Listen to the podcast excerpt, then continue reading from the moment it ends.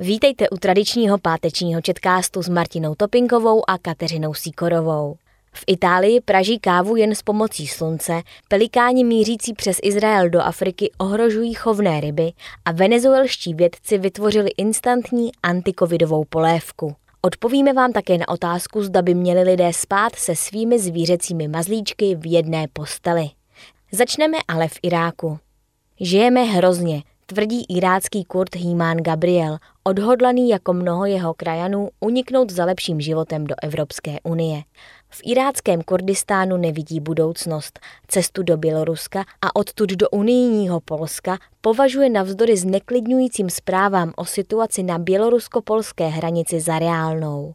28-letý Hýmán s dlouhým černým a pečlivě upraveným plnovousem přežívá jenom díky svému taxíku. V Irbílu, středisku iráckého poloautonomního Kurdistánu, žádnou profesní budoucnost nevidí. Brzo se zbalí a vydá se do Evropy s nadějí, že se mu podaří přejít hranici do Polska.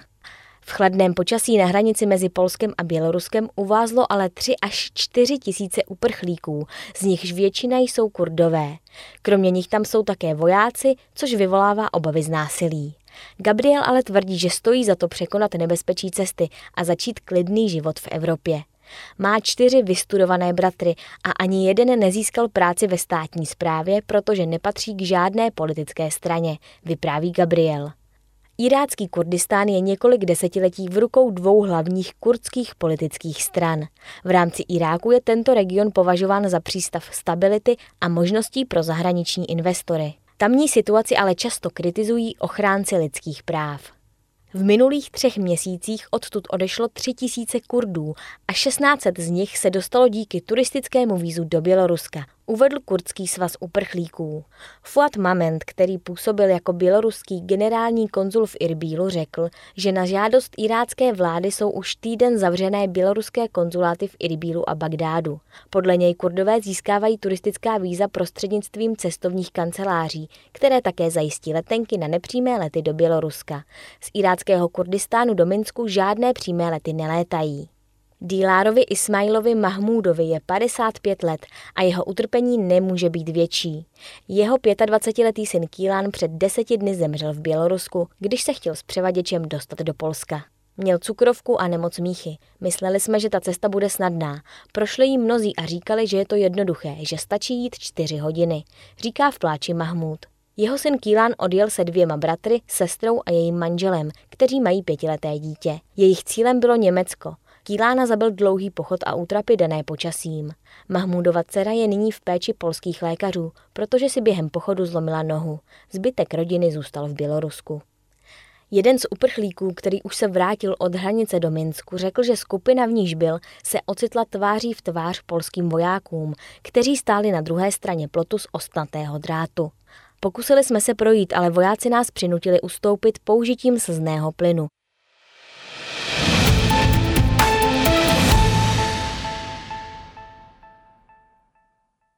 V Izraeli se zastavují na své migrační cestě na jich tisíce pelikánů. Mají hlad a potřebují potravu, na což doplácí izraelští chovatelé ryb. Úřady proto vyčlenili nádrž, kde se pelikáni k potravě mohou dostat a neohrožovat přitom ryby určené k prodeji. Jak napsala agentura Reuters, ptáci volí často trasu nad pevninou, aby se vyhnuli té méně bezpečné nad mořem. Izraelem v každé migrační sezóně proletí a zastaví se miliony ptáků. Na jaře na své cestě do Evropy a do Ázie, později pak na cestě do Afriky. Podle odhadu je mezi nimi 45 tisíc hladových pelikánů, kteří patří k těm největším druhům a jim šchutnají ryby z chovů. To ale stojí rybářství mnoho peněz a pro pelikány to může skončit špatně. Jedním řešením je nabídnout ptákům náhradní pohoštění ve vyčleněné lokalitě. V kibucu Myšmar Sharon poblíž pobřeží pro ně zřídili rybník a do něj nasadili dvě a půl tuny méně jakostních ryb. Pelikáni jsou vítaní, mohou se tam posilnit a pokračovat ve své nebezpečné pouti. Cílem toho programu je minimalizovat střet lidí s pelikány, řekl Ofir Brukenstein z Izraelského úřadu ochrany přírody a parků. Izraelská společnost ochrany přírody odhaduje, že až polovina z půl miliardy migrujících ptáků během sezónního letu zahrnujícího tisíce kilometrů zemře. Vyníkem jsou jednak dravci, jednak činnost člověka, který ničí přírodní prostředí ptáků a instaluje napříč trasami elektrická vedení.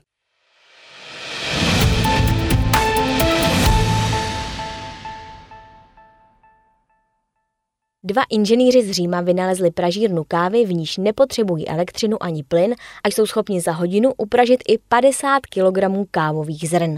Antonio Durbe a Daniel Tumej strávili s dokonalováním svého zařízení využívajícího sluneční energii 6 let.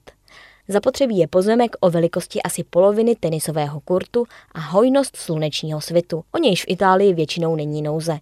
Soustava zrcadel sluneční paprsky koncentruje na rošt a několik elektrických součástí pohání energie získaná ze slunečního panelu. Počítačem kontrolované senzory pomáhají zrcadlům natáčet se ke slunci po celý den a mířit na otáčející se kovový rošt s kávovými zrny. Teplota v koši dosahuje 240 až 250 stupňů Celzia podle intenzity slunečního svitu. Tento způsob pražení není jenom šetrný k životnímu prostředí a nákladům. Durbe a Tumej tvrdí, že také lépe udrží vůni kávy a dodá jí bohatší chuť. Na rozdíl od běžných pražíren využívajících plyn se zde káva praží, aniž by se zahříval okolní vzduch. Teplo proniká do semen a nepálí je změjšku. Nevýhodou je samozřejmě závislost na dobrém počasí. Na jihu Itálie je ale toto zařízení se 40 zrcadly schopné upražit za rok 30 tisíc kg kávy a uspořit 60 tisíc kWh elektřiny, tvrdí tvůrci o svém systému Purosole, v překladu čisté slunce. Kávu upraženou sluncem si lze koupit online, ale oba autoři projektu hlavně chtějí nabízet svou pražírnu malým podnikům, které zajímá ochrana životního prostředí.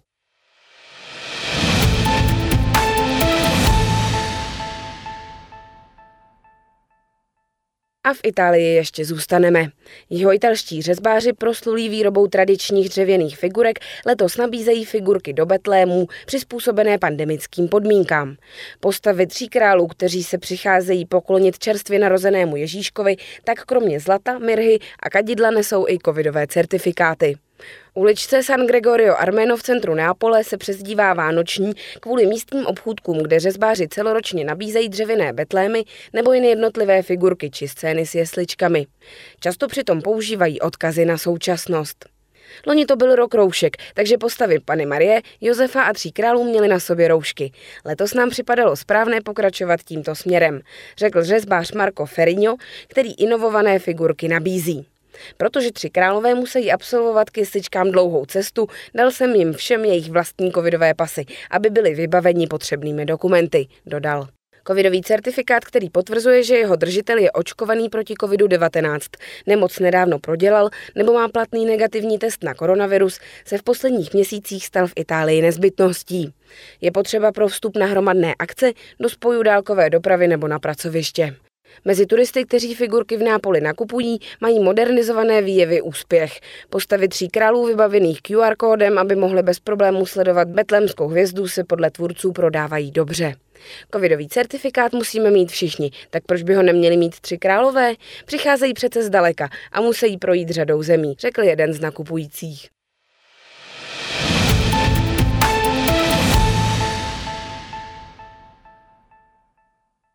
Lidé se často ptají, zda by měli sdílet postel s domácím mazlíčkem, když chtějí mít kvalitnější spánek. Než se dostaneme k odpovědi na tuto otázku, pojďme se na chvíli zamyslet nad opačným úhlem pohledu. Je spaní s vámi dobré pro vašeho domácího mazlíčka? Líbí se mi, že tuto otázku obracíme, řekla hlavní veterinární lékařka Severoamerické veterinární komunity. Obecně je pro zvířata velmi dobré, když spí se svými lidmi, dodala. Domácí zvířata, která sdílejí postel se svým člověkem, mývají vyšší úroveň důvěry a pevnější pouto s člověkem, který je v jejich životě. Psy a kočky mají těsnější vazbu se svými páničky, získávají další zdravotní výhody, včetně zvýšeného množství prospěšných neurotransmiterů, jako je oxytocin a dopamin, tedy takzvané hormony štěstí. Zvířecí pohled na věc jsme tedy už vyřešili a nyní se můžeme podívat na nás samotné. Je pro nás dobré spát s domácím mazlíčkem? Odborníci tradičně říkají, že ne, protože by náš spánek nemusel být kvalitní. Zvířata se mohou pohybovat, štěkat a narušovat spánek. Spánek psů a koček není nepřetržitý a nevyhnutelně se zvedají a chodí po posteli, šlapou po lidech. Všechny tyto aktivity vedou k roztříštění spánku, řekl ředitel výzkumu spánku a profesor na katedře lékařství na Univerzitě Johnse Hopkinse. Tato mikroprobuzení, ke kterým může dojít bez vašeho vědomí, jsou rušivá, protože vás vytrhnou z hlubokého spánku, uvedla docentka neurologie a preventivní medicíny na Feinbergově lékařské fakultě Severozápadní univerzity. Jsou spojeny s uvolňováním stresového hormonu kortizolu, který může spánek ještě zhoršit.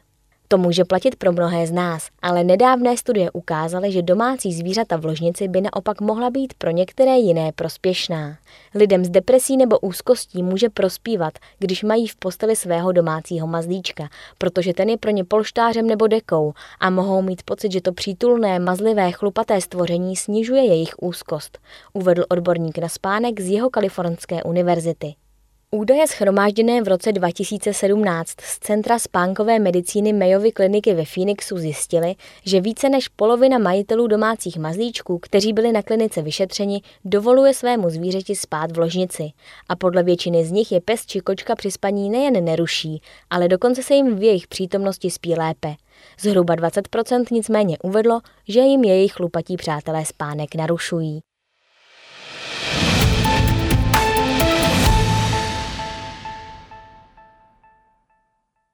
Venezuelský výzkumný ústav pro zemědělství a potravinářství vytvořil instantní antikovidovou polévku. Pacientům s nemocí COVID-19 má dodat potřebné živiny, ale také ušetřit náklady na jídlo v nemocnicích v této zemi, sužované leta ekonomickou krizí. Z jednoho sáčku připravíte 4 až 5 porcí. Je to instantní polévka podobná těm, co se prodávají v obchodě, ale slouží pro pacienty s COVID-19. Tímto projektem můžeme snížit náklady na jídlo pro pacienty ve zdravotnických zařízeních, uvedl šéf ústavu Trino Barreto. V projevu na venezuelském vědeckém kongresu tento představitel institutu socialistické vlády rovněž kritizoval kapitalistický systém za to, že podle něj omezuje přístup světové populace ke zdravým a rozmanitým potravinám. Ačkoliv je perverzní kapitalistický systém již v úpadku, způsobil, že lidé jsou zranitelnější, což nyní ještě zhoršila světová krize. Dodal s odkazem na pandemii COVID-19 Barreto. Ve Venezuele, která má asi 28 milionů obyvatel, se od počátku pandemie potvrdilo podle vládních údajů na 415 tisíc případů nákazy koronavirem SARS-CoV-2. Z toho téměř 5 tisíc pacientů v souvislosti s tím zemřelo. Opozice i Združení lékařů ale tyto informace považují za nedůvěryhodné. Podle nich autoritářská vláda uvádí záměrně nižší čísla a veřejnosti lže i o počtu vakcín. Kritiku si vláda vysloužila i za to, že nezveřejnila očkovací strategii, kterou podle opozice ani neměla a že minimálně zpočátku dávala při očkování přednost příznivcům režimu.